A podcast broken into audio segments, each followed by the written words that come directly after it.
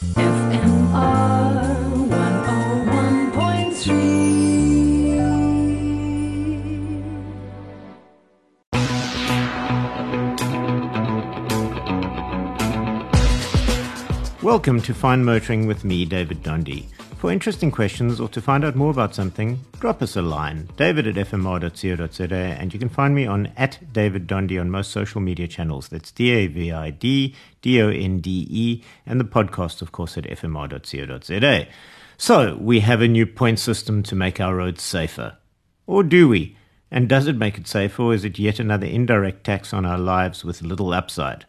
All of that is a little bit personal, but what is not is the formerly imminent and confusing demerit point system where breaking of road rules would have you potentially lose your license is becoming a thing of the past. Well, let's go a little deeper. This was the previous statement. The AARTO system, which is set to be fully introduced by July 2022, will penalize drivers and fleet operators guilty of traffic offenses and infringements by imposing demerit points that could lead to the suspension or cancellation of licenses, professional driving permits, or operator cards.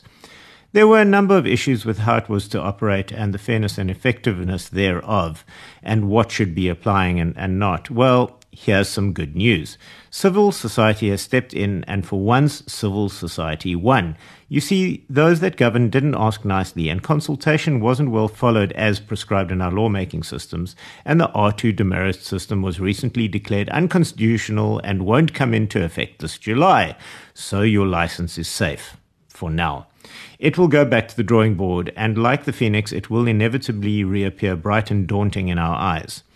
Our roads do need to be made safer, but safer by effective policing and a move away from money making or perceived money making policing to true safety initiatives that are caring.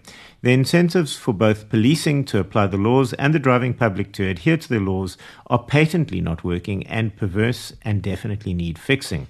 Then and only then, a point system would be a possibly worthwhile component. Well, that's my two bits anyway. That's it for Fine Motoring this week with me, David Donde. If you have questions, you want to find out more about something, david at fmr.co.za, and you can find me on at David Donde on most social media channels. That's D-A-V-I-D, D-O-N-D-E, and the podcast on fmr.co.za.